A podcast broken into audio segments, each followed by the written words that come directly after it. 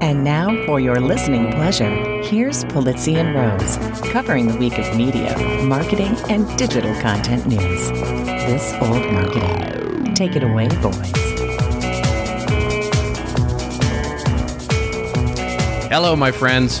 This is Robert Rose, and welcome to episode number two hundred eighty-eight of This Old Marketing, recorded on Thursday, September ninth, twenty twenty-one. And with me, as always, my good friend, my colleague, and a guy who definitely cried when he saw Steve from Blue's Clues return, Mister Joe Pulizzi. Is this a thing? Oh, wait, what do you mean, is this a thing? I mean, you didn't miss it, I did it, miss did you? it. I didn't know. I, I had you no did? idea. Uh, but, I mean, oh, obviously. Steve came back. I've watched Blue's Steve Clues. Steve came I back. I grew up watching. He, what, he, the, is it a new version of it? A new season?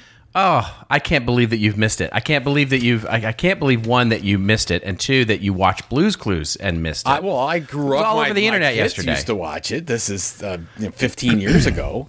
So what happened? Yeah, well, it was longer than that, actually. Interestingly enough, it was like more like twenty years ago. But um, if you can believe that, yeah.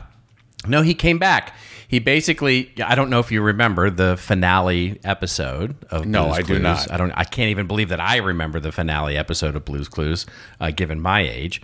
Um, but I've always been a huge fan of kids' shows and cartoons and all that kind of stuff, as you know, because I can identify with That's your right. kids. You do. You are a connoisseur yeah. of children's programming. Yes, which I am. Gotta say. I am. I am absolutely a connoisseur yes. of children's programming. Is exactly right.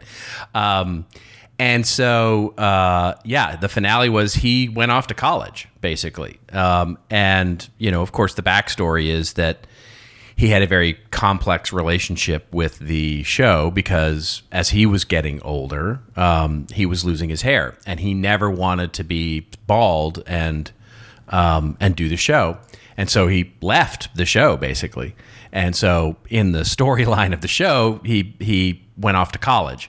Um And he came back yesterday, um, did this little YouTube video or, you know, video where he basically explained his absence um, for, for how long he's been. And he talked about having student loans and growing up. And, you know, the, it's just it's delightful. It's it's what the and, world needs. It's a little Ted Lasso. And they're going it's, and they're they're going to move forward with this as a thing? I, you don't know. No, you, you don't. don't know. He he. You don't know. I mean, I don't think they're moving forward with anything. At least I haven't heard of anything. But it was basically him coming back to say, you know, you know, to close the loop, right? To to basically, you know, put the finale chord on things to say, you know, I love you, and you know, it's been so great to have your support, and it was, you know, it was wonderful, and you know, here's where I've been, and and you know, it was just, it was delightful.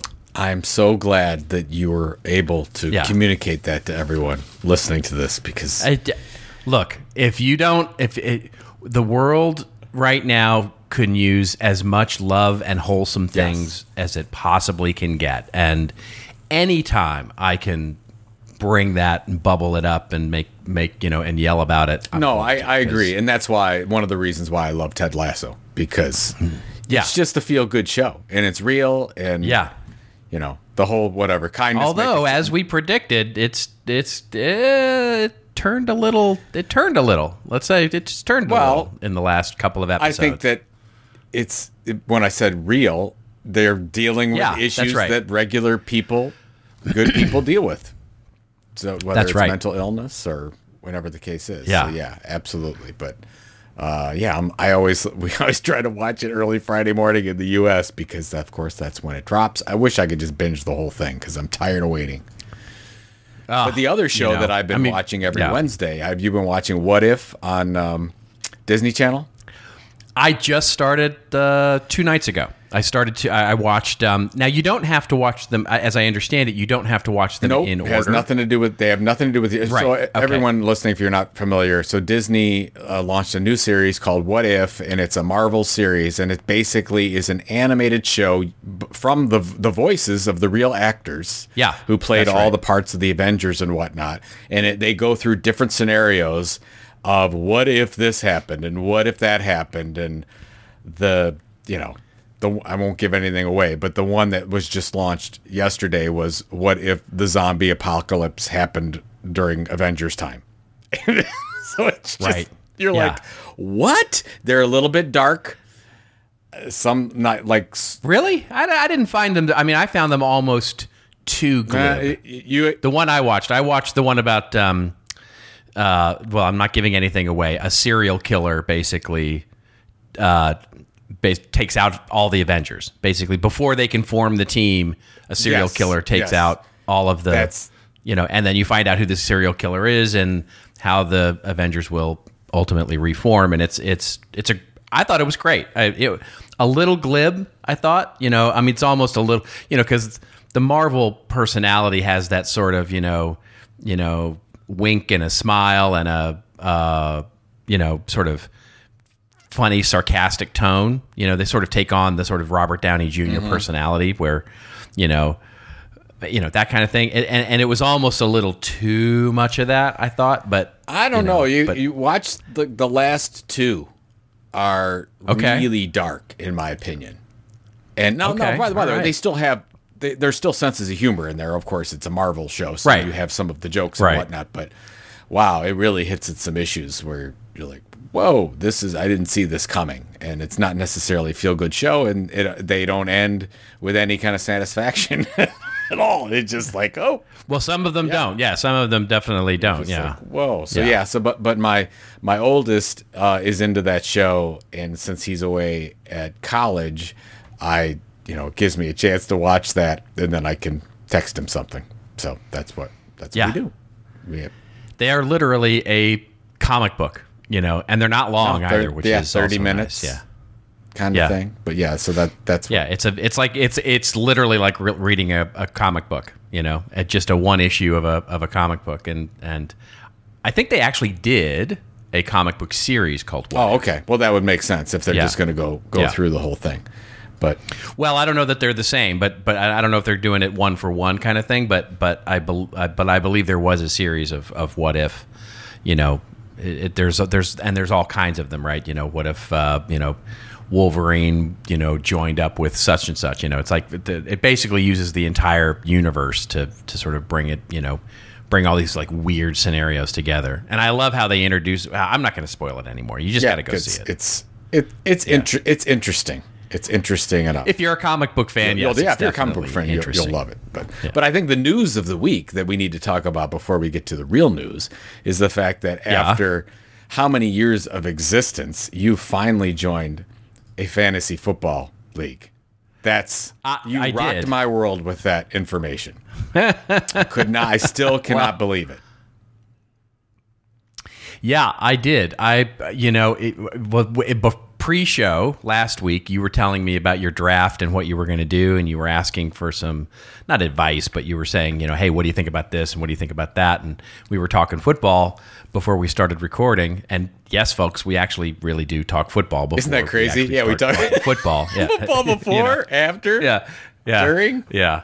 Um, and so uh, I got inspired. I was like, hey, I don't want to, you know, I kind of want to do that too. So this weekend, I, you know, of course, you know, I mean, my Facebook feed, as you might expect, my Facebook feed, Twitter feed, I mean, everything where I've been retargeted a million times is like, are you, Robert, you sure you don't want to play fantasy football? Fantasy football, fantasy football, fantasy, mm-hmm. you know, I mean, with as much football stuff as I read, I'm being retargeted a gajillion different ways. So I finally said, I think it's going to be, I should try this. I should, you know, look, I used to do it a, a million years ago. I did fantasy football.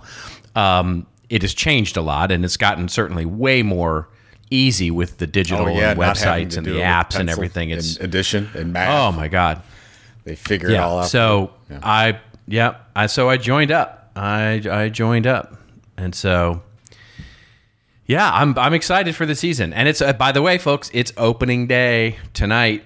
There we go. As we as we record this, I'm still feeling very positive about the season. As you listen to this yeah, on so, Friday, okay, so this is you, I may not be feeling this is as your good team, about the Dallas the Cowboys, at Tampa Bay, yeah. the defending Super Bowl champs, that's right. Mister Tom Brady, the the maybe that's the greatest right. quarterback to ever live. Not maybe, not maybe. Um, not you, do you have maybe. a he do you have definitely. a prediction? For your game, uh, yes, I am predicting actually an upset. I am actually predicting That's an so upset. That's so surprising. Um, the, uh, yeah. You would say that. No, because this is what's funny.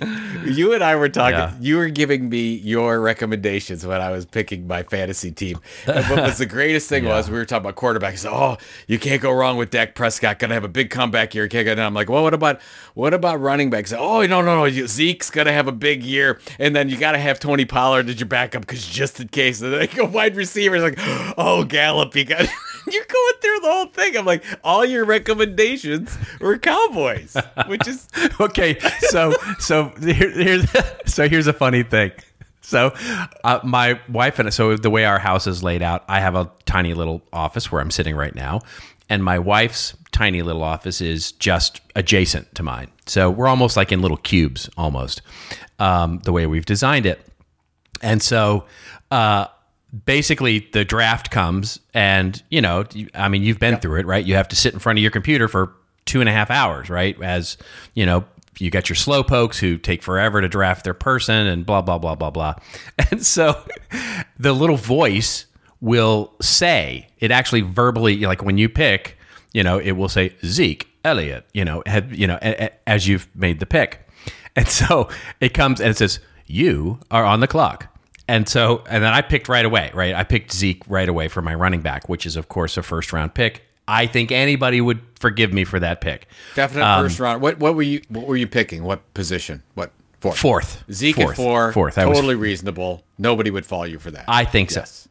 That's that. Yeah. Thank you. So it goes Zeke Elliott, and my wife from the other room goes, "Don't just pick Cowboys." That's right.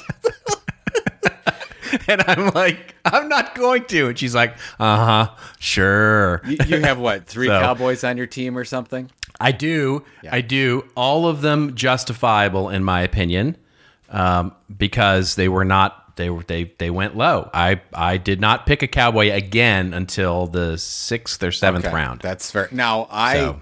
I usually don't pick Cowboys. I used to like, uh, what was your old t- your tight end that was great for so many years? Oh, Jason, Jason Witten. Witten. Always loved Jason Witten because yeah. you know, he gets you with, especially with Romo. You know, he gets you, he gets you yeah. six, seven catches a game. But I, right. I loaded up with running backs and receivers this year, and then it was like sixth or seventh round. I didn't have a quarterback, so of course, Dak Prescott available later round. Nobody wanted him. I picked him up. Thought of you. Got got yeah. Dak. Hopefully, good for you. Good for and you. If he he was available, he was available to me in the fifth round.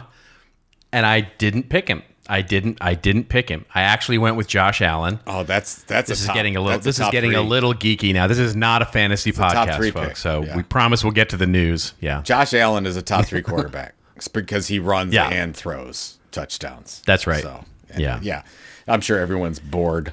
Do you think that? Do you think people listen and say, "Okay, how far do I have to go into the twelve minute mark or something?" I think or, they've learned. Yeah, I think they've learned to the ten to twelve minute mark is by by the time we get uh, done whatever, with the chit chat, and they go, "Okay, there yeah. we go, forward, forward, forward, forward, forward, and listen."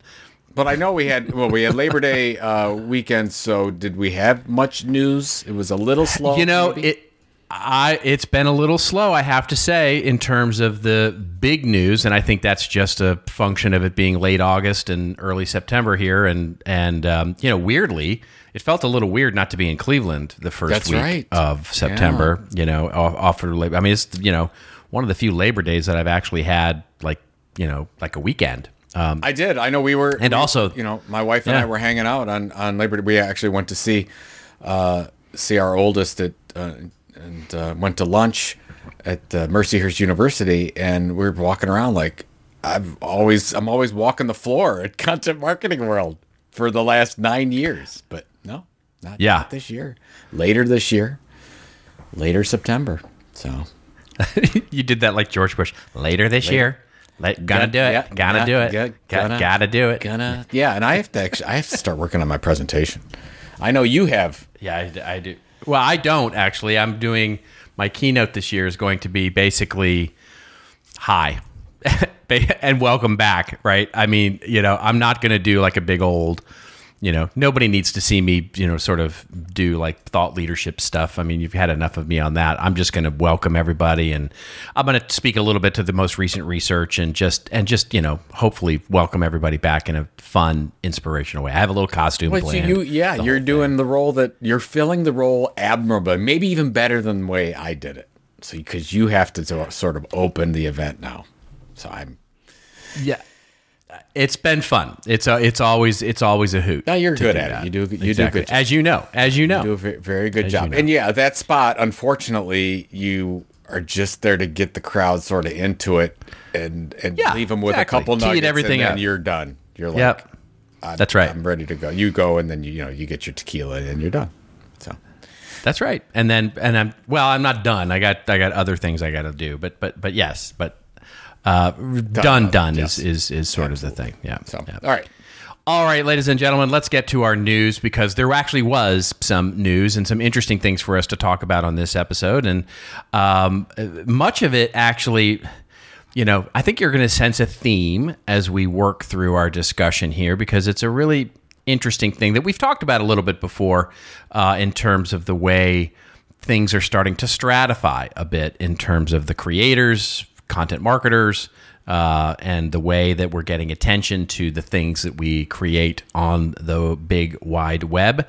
Um, and the first story that we're going to cover here comes to us courtesy of SparkToro. That's Rand Fishkin's new company. If you don't know Rand, Rand, of course, was uh, Moz for, for a long time, and, and which became S E O Moz. And, or was um, SEO or Moz. No, it was S E O Moz, Moz. Yeah, yeah. And then became Moz, right. And then uh, left that and started SparkToro. And he wrote a blog post uh, that looks like it kind of started a little bit as a Twitter thread and then inspired Rand to write this uh, blog post. And it was a fun tee up to a conversation that Joe and I can have here. And the headline is, "The Incentives to Publish No Longer Reward the Web's Creators."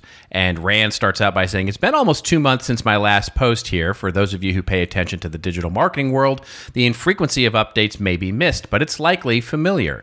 Many, many web creators, those who publish in any format on their own sites rather than big tech platforms, who historically published content with great frequency are doing less of it. Uh, I think it's no con- coincidence," says Rand, "that as the major social discovery and amplification platforms have reduced the value of externally published content, the quantity of published material from historically active creators has declined.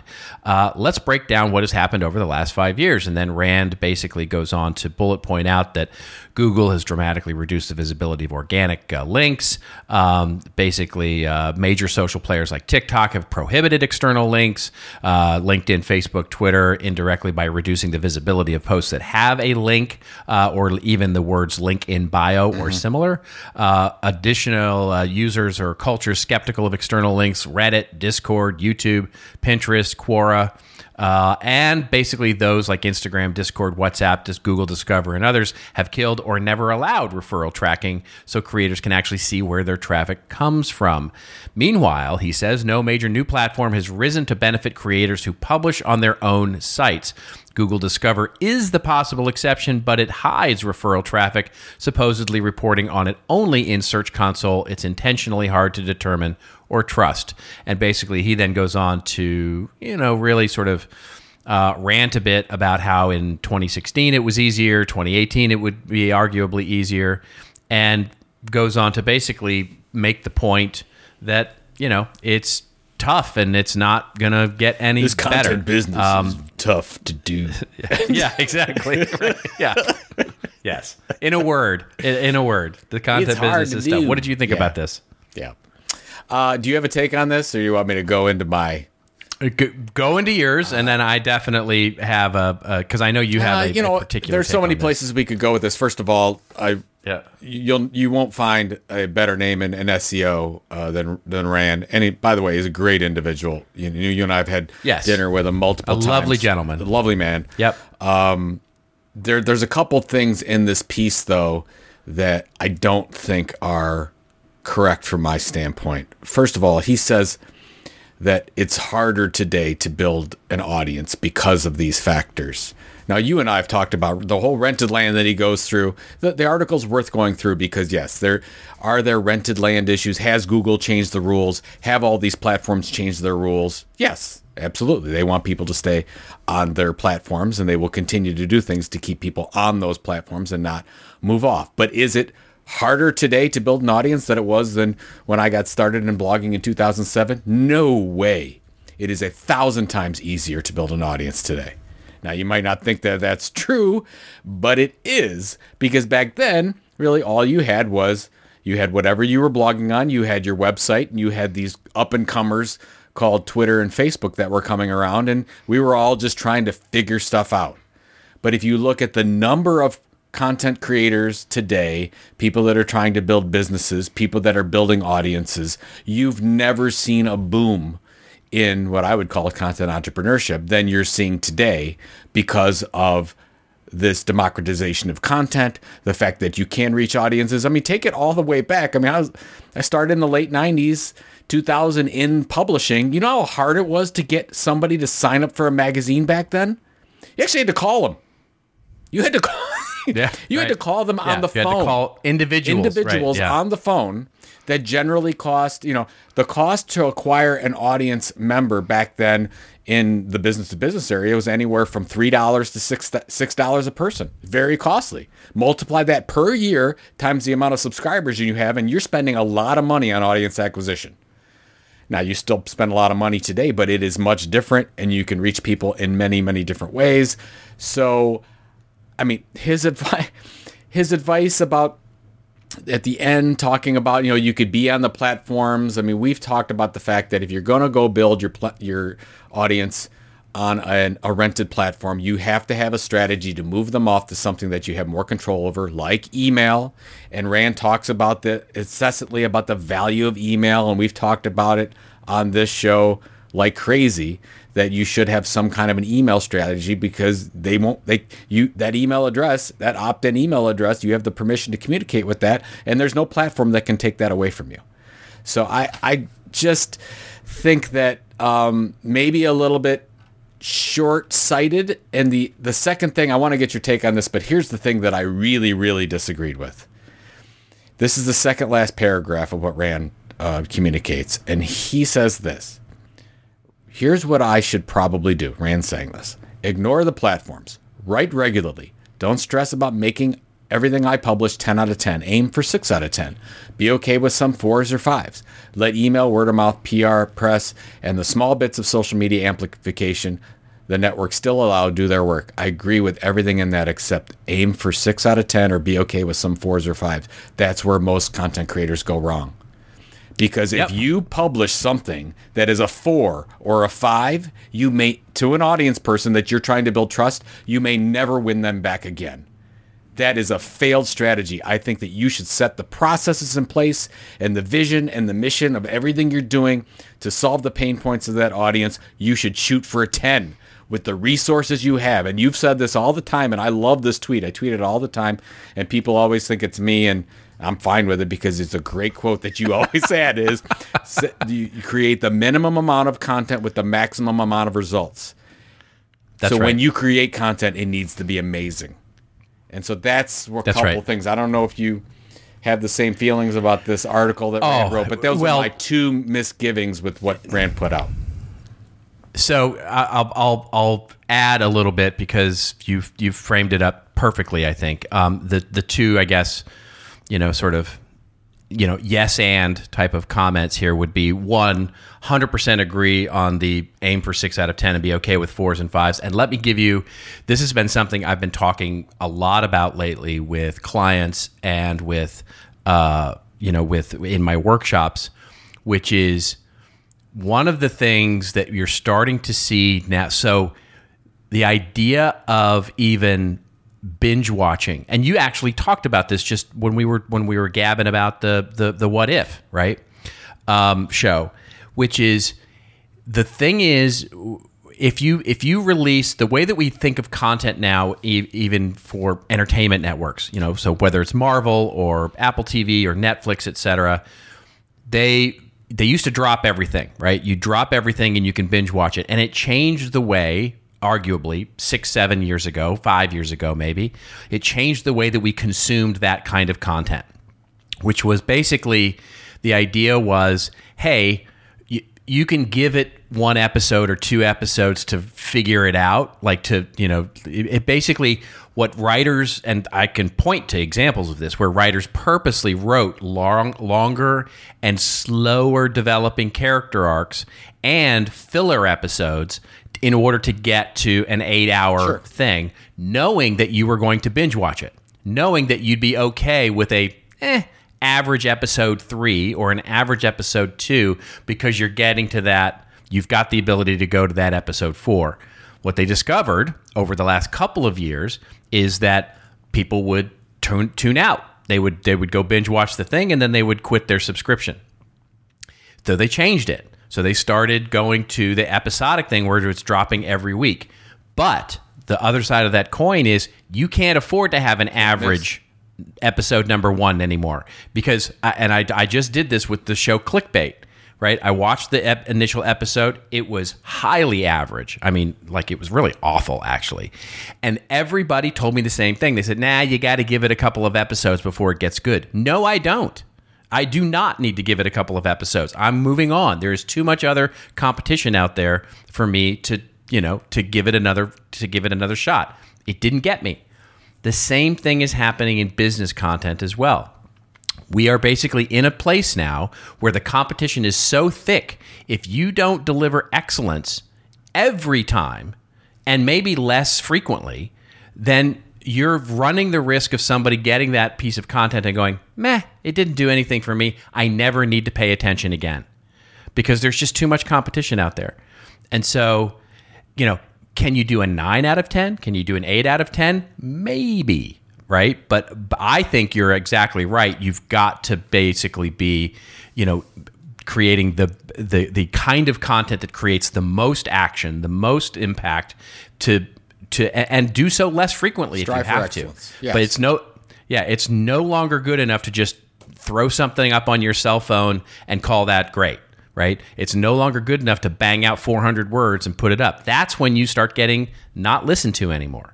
And that's what he's really complaining about, is that there's so many people creating average content that the competition is so thick that nothing sticks out, nothing. That, and that's the opportunity. And when what you talk about with this idea of the opportunity being so ripe right now is exactly that, which is great content is standing out, and great content is actually creating opportunities for those that would never have had it. And that, again, and then that comes back to the, should it be on rented land or should it be on your own platform, and how do you actually do that? Of course that's changed. As you as you said, you know, with a cigarette hanging out of your mouth, the content biz is tough, kid, you know, get used to it. And that's my other comment here, which is like, you're just now realizing this, right? I mean, you're this, I mean, you know, I, I know not a lot of people listen to the show, but but we've been talking about this for a long time. Well, this post, and yeah, so this, this post could have been written in two thousand fourteen, two thousand fifteen, because we talk right. about that's it in my Content point. Incorporated. That's you my point. We talked about it in Killing Marketing, came out in two thousand seventeen. We've talked about the LinkedIn link thing. Yeah, we've talked about the algorithm. We've talked about Facebook burying organic reach. We've talked about Twitter burying organic reach. We've talked about the stupidity of LinkedIn bio. We've talked about the, you know, all of that. Guess what? They're not in the Facebook, Twitter, LinkedIn, t- TikTok. They're not working on your behalf. They're working on yeah. their behalf. You are the product. And if you, you can leverage product, that to you build your own product. audience, then great. Your own community. Fantastic. Sure. Go do it. Steal that audience. Go do it. Anyway, I guess that sounded a little like a rant, but but it, you know, um, uh, anyway, it's a really interesting article. Rand is a great guy. You know, disagree slightly with some of his conclusions, but certainly the implication of what he's talking about, of, you know, the the major platforms being in it for their own good and try and and and becoming a bit of a stifler of initial creativity is, you know, is is a good one, because we are encouraged at, you know, on social media channels to produce more and more and more average content. I mean, that is that is the whole point of it, is that, you know, I, I told this story before. Um, the I think it's such a great metaphor for the, the the social media channels like Facebook and LinkedIn. I when I went and, and I was working in the record business, and I was uh, I was you know working for someone who's relatively famous uh, in the in the space, and I went to the record company that he was a part of, and the owner of that record company had an entire floor filled with musicians or music equipment and computers and all this kind of stuff. And there were kids. There was all these kids basically in there. And I said, what's going on down there? And he said, oh, I just opened this up to anybody who wants to come in and create. He said, I just opened it up. And he said, the only and the only thing is, is that everything they create is mine. And and basically, so one of them's going to hit.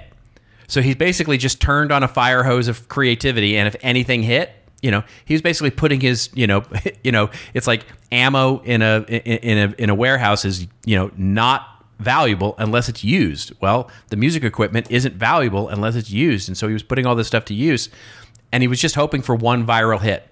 And if he got one viral hit, he would he would own it, he would get the money from it, and boom. And it's just, that is social media in a nutshell.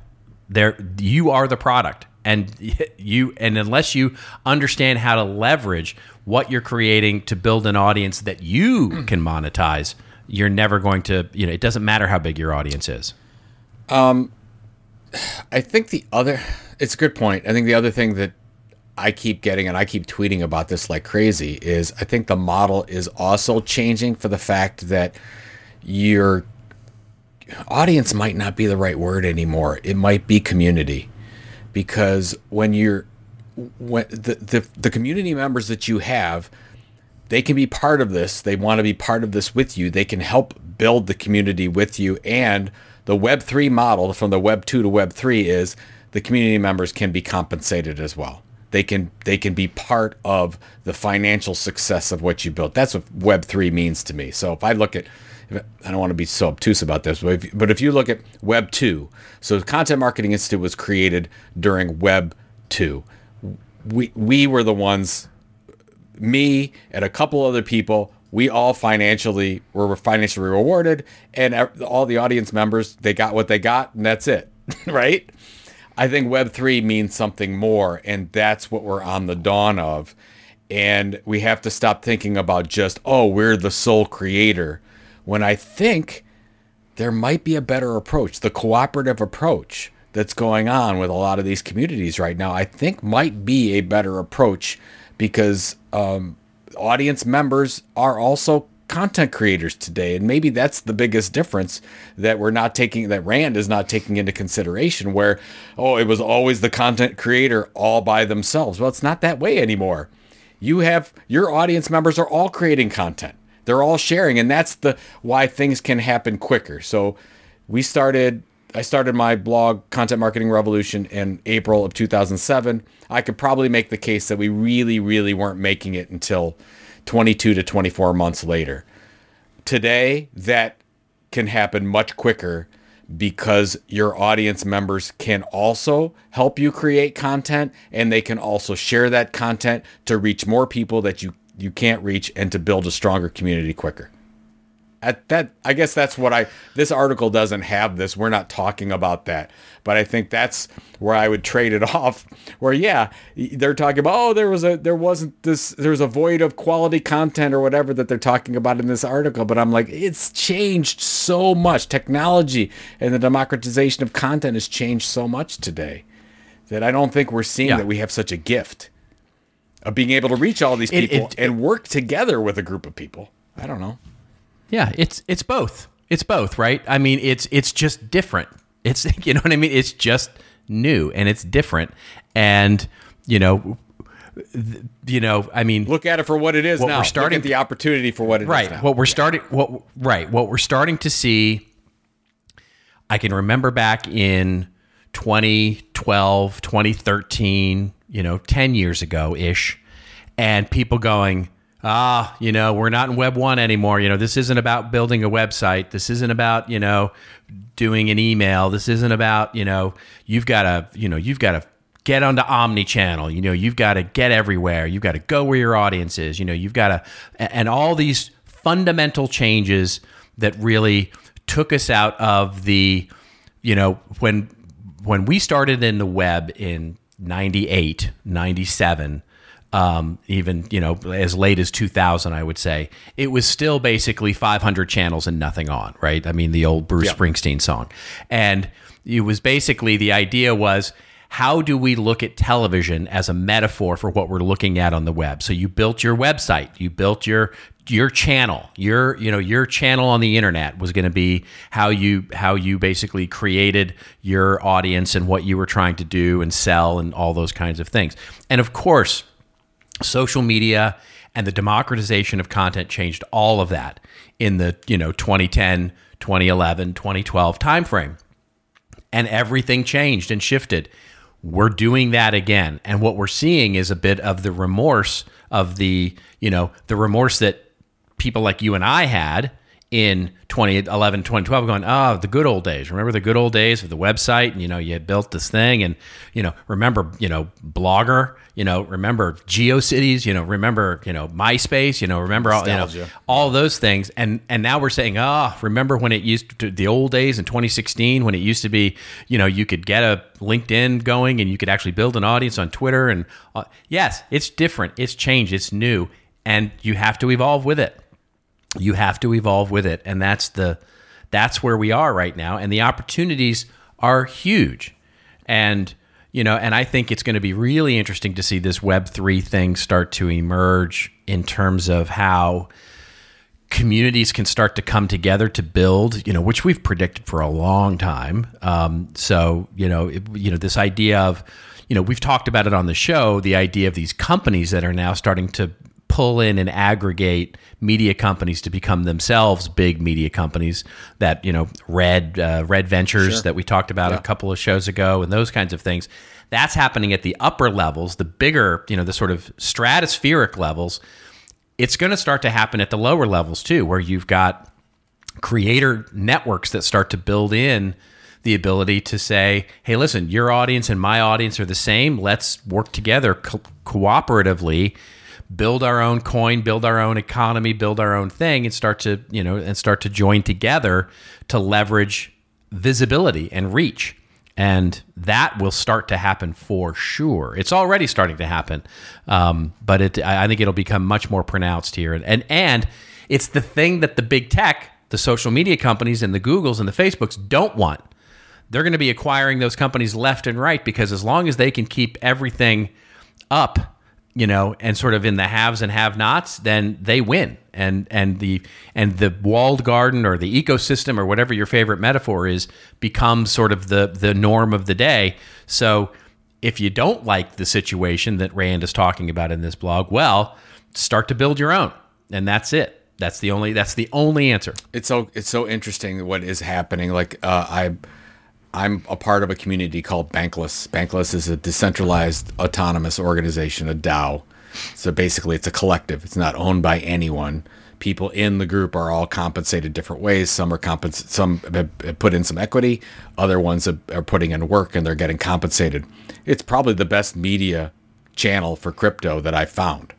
So it's oh, so interesting. interesting to, and I get it. It's an amazing newsletter that I get from these folks every day on what's going on in crypto, in DAOs, N F Ts, everything that I want to learn in one place.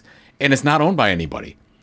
So this this is what's crazy. And you're right. This is the new trend that I honestly didn't see coming last year, where you're just seeing a collective, uh, you know, because they can all uh, move together in the same direction. They set some forms of governance, and now here's your new media company. And what you're seeing is I, I talked to a couple people in our own Discord group about their strategies, and their strategy is, instead of building their own audience, what they are is they're becoming part of different collectives, and they're diversifying themselves, and they're building out revenue chains by being part of audience communities, which is fascinating. Yeah. Uh, yeah. Is that right or wrong? I yeah. don't know.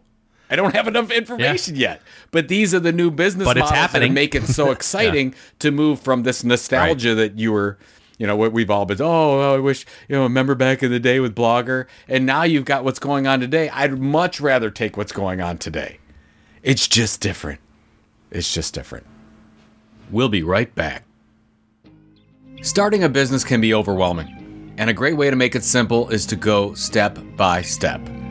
The Dot Online Business Academy offers simple, easy to follow, and completely free courses to help you find a business idea, create a business plan, build a website, and more. The short videos, bonus activities, and resources give you everything you need to take your business up and running. Hosted by industry experts such as Ryan Folan, Jason Falls, and Kim Garst, these courses also come with interesting activities and exciting prizes. For more information, visit academy dot get dot com. Dot online. That's academy dot get dot online. And now, back to the show. Yep. Just different. All right. Well, that's enough of that one then. But here, so here's here's here's something that's interesting. We were going to pair this. Um, actually, no. Let's okay. move along um, to something different here because um, I think we've beat that we might have. into the ground. Might have. And so uh, let's move on to a story that it is related um, in, in our sort of thematic um, uh, idea here. Comes to us courtesy of Ad Age. Um, and the, uh, the the headline here is Twitter, uh, if you haven't heard, has no, unveiled a new feature, moderated communities for group conversations. Um, the subheadline is, under the program, users can now tweet directly to the group instead of to all of their followers.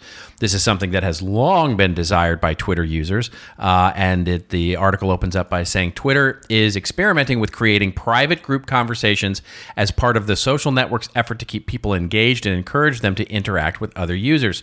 The San Francisco-based company on Wednesday unveiled communities, groups of Twitter users who are interested in chatting about a particular topic, dogs, weather, sneakers, or astrology, and I'm sure those are really the most popular. Why do they put topics. that in? Why? It's Why so those? Silly. Yeah, dogs, yeah. weather, sneakers, astrology, or how about politics or yeah, sex? Exactly. Or, you know, yeah, according to a blog post. Anyway, under the program, users can tweet directly to the group instead of to all of their followers. Only members will be able to reply and join the conversation, though anyone will be able to see what's being discussed in a community and can report possible rule violations to the company. That's fascinating to me. Um, moderators, which will initially be approved by Twitter, will be assigned to every community to keep things on track and focused. What could go, possibly go wrong with that? Um, to join a community for now, Twitter's users will have to be invited by a member or moderator. What what say you, Mister Pulizzi, uh, to this new it's, feature on uh, Twitter? Fascinating. Again, the amount of new products that Twitter, they went from launching nothing for years to now that just every week yeah. they have a, some new feature or benefit. Um, I read this twice because I can't wrap my head around why they just don't go buy Discord. Right. Well, they, they don't do have the have money, the money, I'm sure. I mean, they absolutely what, do. I don't yes, think so. Hold on. I don't think so. I want to say, hold on. Twitter cash on hand. See, this is what we can do with this program. We can do as you can get. Live updates. Yeah. Live data updates. The, you know what we need? We need, like, you know how Prof G has someone in the background literally sending him research that's as what he we need. Talks? Yes. We need that. We need okay. that research live. So, according twenty twenty, yeah. uh, Twitter, this is according to Wall Street Journal, has about ten billion dollars in cash, cash-only short-term investments. Uh, that has nothing to do with the stock that they could put for leverage against that. The last I saw the valuation on Discord, they were going for ten billion dollars. They could absolutely put out a number, and they could take out, I mean, shoot, loans right now are cheap. They could go and, and they could go and do that too. They don't have to even spend any cash if yeah. they don't want to. The point is, is that why compete with the best? Why don't you just go out and get the best and build it? Instead of trying to integrate it into what might get a little bit fuzzy and complicated. Okay, now that said, uh, this is going, you're going to have people run to this. It's going to be a Clubhouse type thing that we saw last year. Sure. Where people say, oh, I got to get in this. I want to be uh, one of the leaders of these groups. I want to get in there. And it, the first first mover advantage here is absolutely going to be a thing, in my opinion. What do you think? Well, you're going to have, yeah, you're going to have people rushing to be moderators yes. of about dogs topics, right? and, and dogs and astrology. And the weather. It's sneakers. Yeah, right.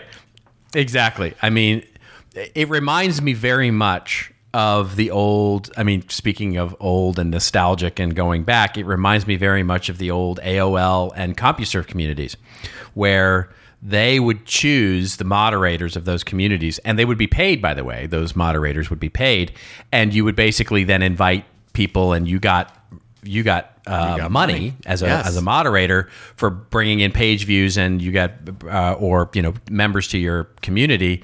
One of my good friends was the head of sailing, right? You know, he was the sailing moderator on CompuServe, and he had you know, I don't know, twenty thousand people on the sailing community, and he made a good mon- amount of money, right? He made like a living, right? He was a, yeah. it was his job basically.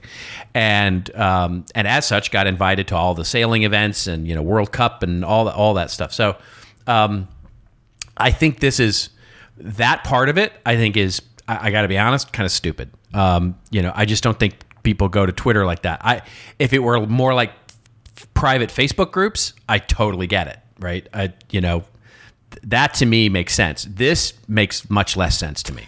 Uh, I used to be the uh, the lead at the about dot com investment club group. Yeah. Did you I, really? So I know exactly what you're yeah. talking about. Made Here a little bit of cash, wrote yeah. some articles, answered some questions. Yeah. Yeah. So you're going back to the, the, the, the issue that, in my opinion, with these platforms and how they're spreading out all these features and benefits, I don't think they're wrong in doing it, but it does get cluttered. Like for it does get uh, it, it like is Twitter Twitter or you got Twitter Spaces, and then you know you did the fleets thing that didn't work. I mean you've got a lot of moving parts and things and benefits, and that's why you've got to be careful. Like Instagram made it work with Instagram Stories, but if you added another thing on Instagram, it would be very tough, you know. And Facebook's had that struggle, right? Facebook has has launched all sorts of things. Some things work, some things haven't. So I, I just. I almost it seems like since there already are some things that, that are available, Twitter might just want to purchase that instead of trying to create it. But also, what do I know? It could be a huge success, and it could be the it could be the new well, Twitter. It just seems, I don't know. Yeah, I mean, it just seems odd to me to say. I mean, it's basically hash. It's exclusive hashtags is really what it is. I mean, is you know, so you can't reply to a community post, but you can see the yeah. community post unless you're a member, which kind of defeats the whole purpose of having it be a community, which is you can open up and you can say things that you might not otherwise say, or that you can be a little more vulnerable, or, you know, those kinds of things in a community, which is what, you know, look, Facebook groups right now are kind of the only reason to be on Facebook. It, it's, you know, basically I, I interact nine nine to ten times more uh, with Facebook groups than I do with public Facebook. You know, I post on Facebook maybe once a week, or, you know, once every couple of weeks. And, but I'm on a lot of groups, and I, and I, you know, I, I post back and forth and, and, and find it very engaging. It's one of the main reasons I stay on Facebook.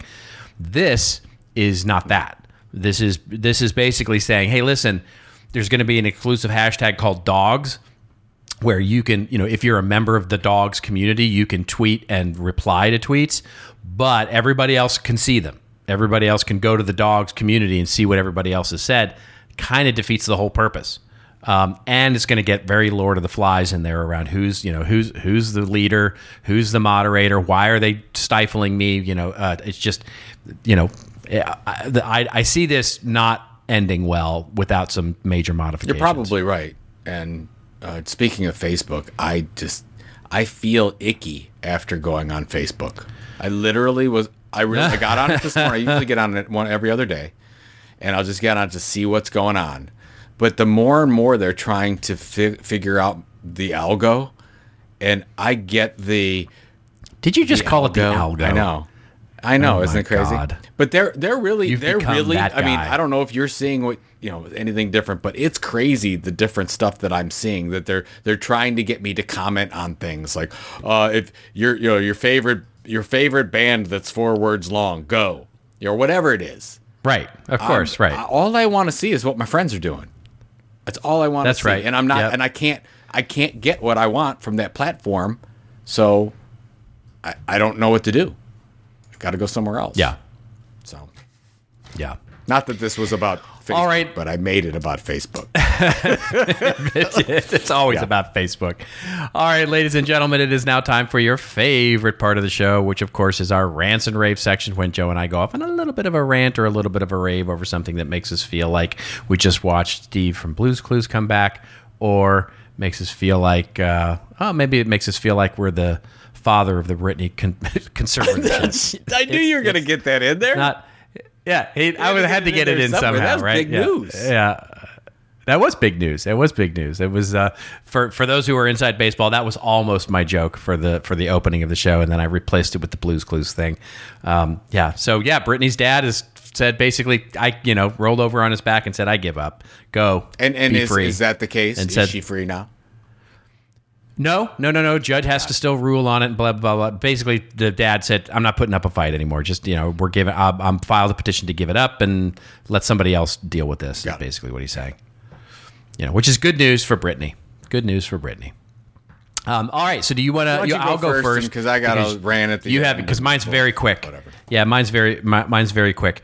Um, uh, basically, this is a a, a tweet um, that uh, that we'll link to in the show notes, but it's from Matthew Sweezy. Hi, Matthew, if you listen, I don't think he does. Um, he's one of the evangelists over at Salesforce. Um, they've got a bunch of them over there, and um, he's one of the particularly smart ones. Um, and um, uh, so he talks in this by, by say he. Basically, he's posting a slide, I think, from one of his uh, uh, presentations that says the eight pillars of first-party data. Um, and his tweet says, the death of the cookie has us racing towards first-party data, but what is your strategy? I'd suggest flywheels. Use the eight pillars to count how many first-party data collection methods you have, then ask how many of them are connected. Advanced brands have more than twenty-five. I think this is fascinating. I...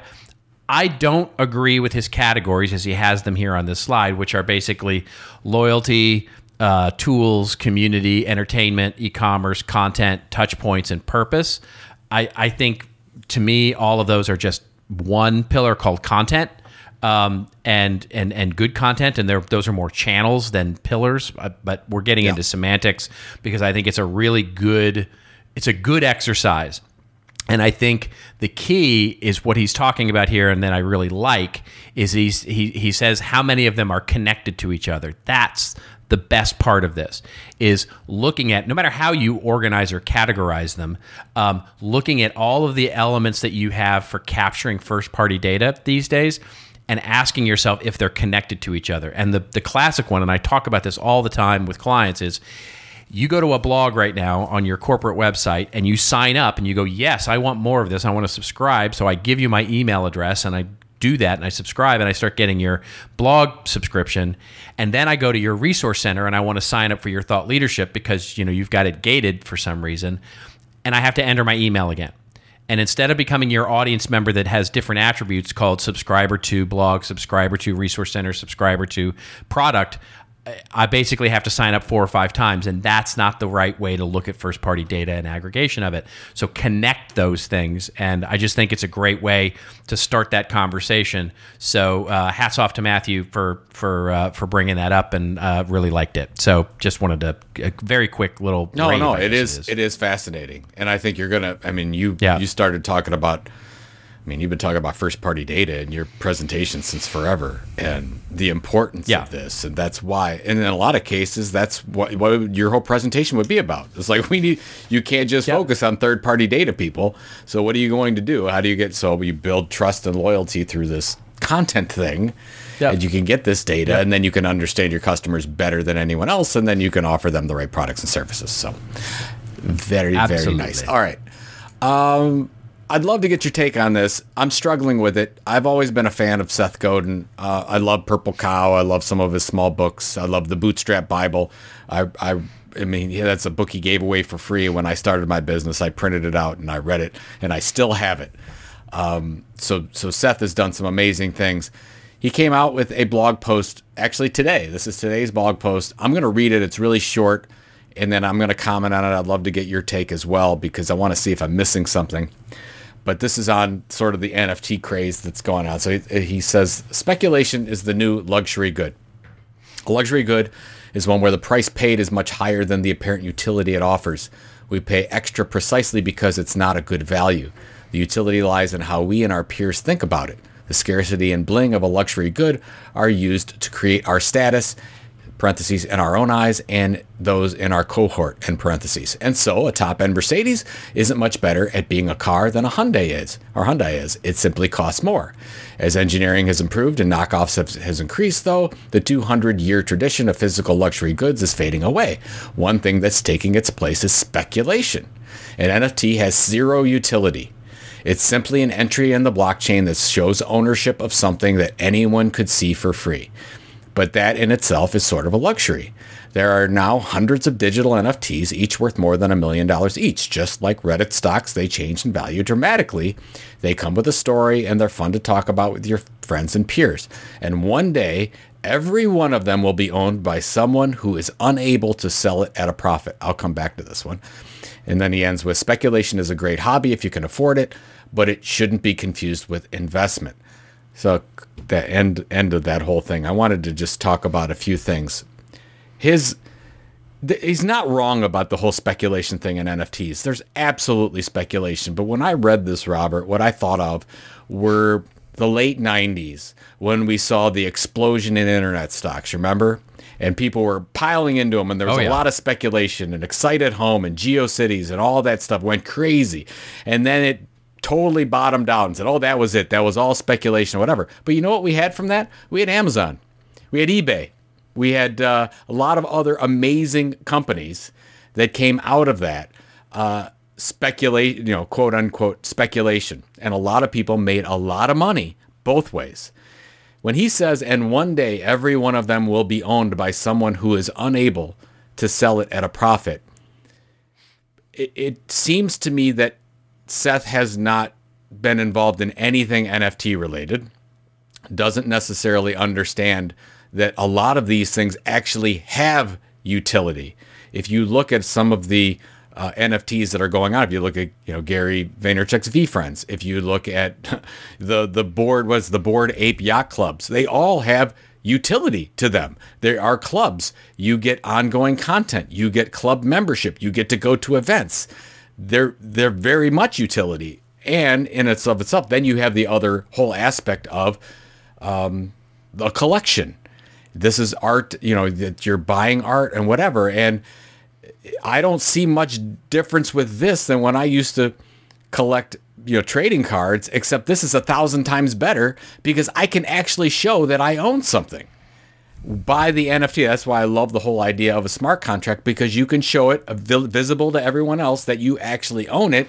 And I don't just have the audience of going to the baseball trading card show, which is very limited. I have the world. And everyone can get involved in this. Why? You're, that's why you're seeing so many people get involved in the art industry that never had a chance to get in before, because it's available to everyone today through these things. So I just, I wanted, I don't know if I'm off on this, Robert, but that one line where he said, every one of them will be owned by someone who is unable to sell it at a profit. I totally disagree with that. I absolutely disagree. There are some of these things that will be worthless. And there are some of these things that are going to be worth millions and millions and millions of dollars, and people are going to want to collect them and be part of them and be part of the util- utility of them ongoing. So I think he missed the boat on this one, in my opinion. There you go. Well, I'll say this. Um, you know, my feelings on speculation of N F T art uh, are, are pretty well known at this point. But I will say this. I agree with you one hundred percent that the statement that everybody who owns one will not be able to sell it for a profit is, I mean, it's already happening, right? I mean, it's, you know, there are plenty of people who are making tons of profit on paying this. Off student and loans, that is a curve. Becoming multimillionaires overnight. Okay, exactly. I mean, the loot. They're, have you seen the loot N F T thing? Did you see this one? Right. Yeah. And, yeah. And, and so, it, you know, it, it it's a curve. Like anything else, you know, just like the dot-com thing was, there were plenty of people who made a lot of money out of dot-com as well. Um, and and there were a lot of people who lost their shirt on shorts, um, a, a, you know, in the stock market as well as private investing. And this is no different. This is a this is a speculative time for this market. And it is, you know, people will make a lot of money on this. And a few, I think there will be a few Uh, that will that will hold value over the long term. I think they'll mostly be in the, like you say, the nostalgia piece. I don't have a lot of faith in sort of the, you know, I can you know I can use A I to create, you know, five thousand limited pieces and there you go and go sell it. I, I don't I don't hold a lot of I don't. I don't think. I think that's just going to become too democratized to have any sort of lasting differential value. But things like NFTing the source code of, you know, Netscape browser, that that I could see, right? You know, that is something I can see having lasting value, where you have the certificate of authenticity of the original source code for Netscape browser. That's something that I could see lasting uh, value in um, as a, you know, as a relic, as it were, or an artifact of the internet. Um, and that certificate of authenticity by the owner or the creator of such. Certainly, you know, certainly um, would, uh, I think, to have some have some value there. Um, I think the, you know, as we've talked about a million times on the show, I think there are two branches here, right? There is the technology that we're talking about of smart contracts and how N F Ts work on the Ethereum blockchain, which absolutely has value. Um, and absolutely the smart contract idea already starting to have practical usage. Um, and that will only get more and more and more and more valuable as we go. And then there's sort of this tulip market that we're in right now, which is, you know, looking at speculative art, you know, some of which, quite frankly, is suspect at best um, in terms of its artistic quality as a as a means of sort of looking at things in the meme-like work, you know, that we that we do now. Yeah, I, I would agree with that. I think there's a couple. You know, memes are you know memes have become a popular way of com- it's a communication channel, right? Memes are a language these days, and one of the things that memes have become is a financial language. And, you know, so our our ability to create the meme-like economy, um, I think, is in for uh, an interesting an interesting bell curve. Yeah, I don't I don't know. I mean, I guess we'll see. I think that from an N F T, like, you're seeing all these N F T investment funds happen right now. They're actually a thing. Yeah. Yeah. Like if you're if you are an N F T investment fund and you wanted to say, look, I want to be part of CryptoPunks, the you know the the O Gs of, of N F Ts, and or Meebits or VFriends or Chromie Squiggles uh, from or whatever, right? There's there's a whole bunch of groups that you say these are some of the uh, masterpieces of early N F T days. Uh, if you're looking at generative art or whatever, I think that there that is a long-lasting industry. I would look at that right now if you're investing and you're saying, I'm going to take a small percentage of my holdings and put it in N F Ts. I think that's just smart. That's just basic diversification. This is a new category that I think that if you want to, you need to have exposure to. That's all one thing. The whole other thing is you've got N F Ts. Yeah, I mean, I I, I get that. That's put that's putting a you know that's putting a bet on zero or double zero, right, on the roulette wheel. Well, I, mean, I get I, it. You know, so you put a little you put a little bit of money on no, zero. I, I look at it as more than that. I look at it as um, if you were into stocks and bonds, and that's how you're you're not very well diversified. You should be in stocks and bonds and multiple types of crypto and N F Ts on the low, you know, small percentage. But I think you need there to you do go. those it's things. It's the same thing. Yeah, we're saying the same thing. Yeah, okay. yeah, we're saying the same thing. But the other it, thing it, that I don't yeah. think that Seth is considering is the fact that there's, a, there's this whole group of smart contracts as N F Ts that are going to be all new business models that we can't even comprehend at this point. That's where I'm.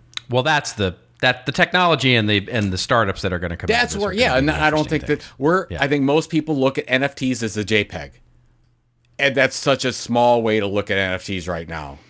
That that's my issue. So there. Yeah. Hi, Seth. I'm sure he's a listener. I'm absolutely positive he's yeah, a listener exactly. of I'm the sure show. He is. All right, so what do you got going this week? Uh, what am I doing this week? Oh, hey, I am running my first half marathon in over two years.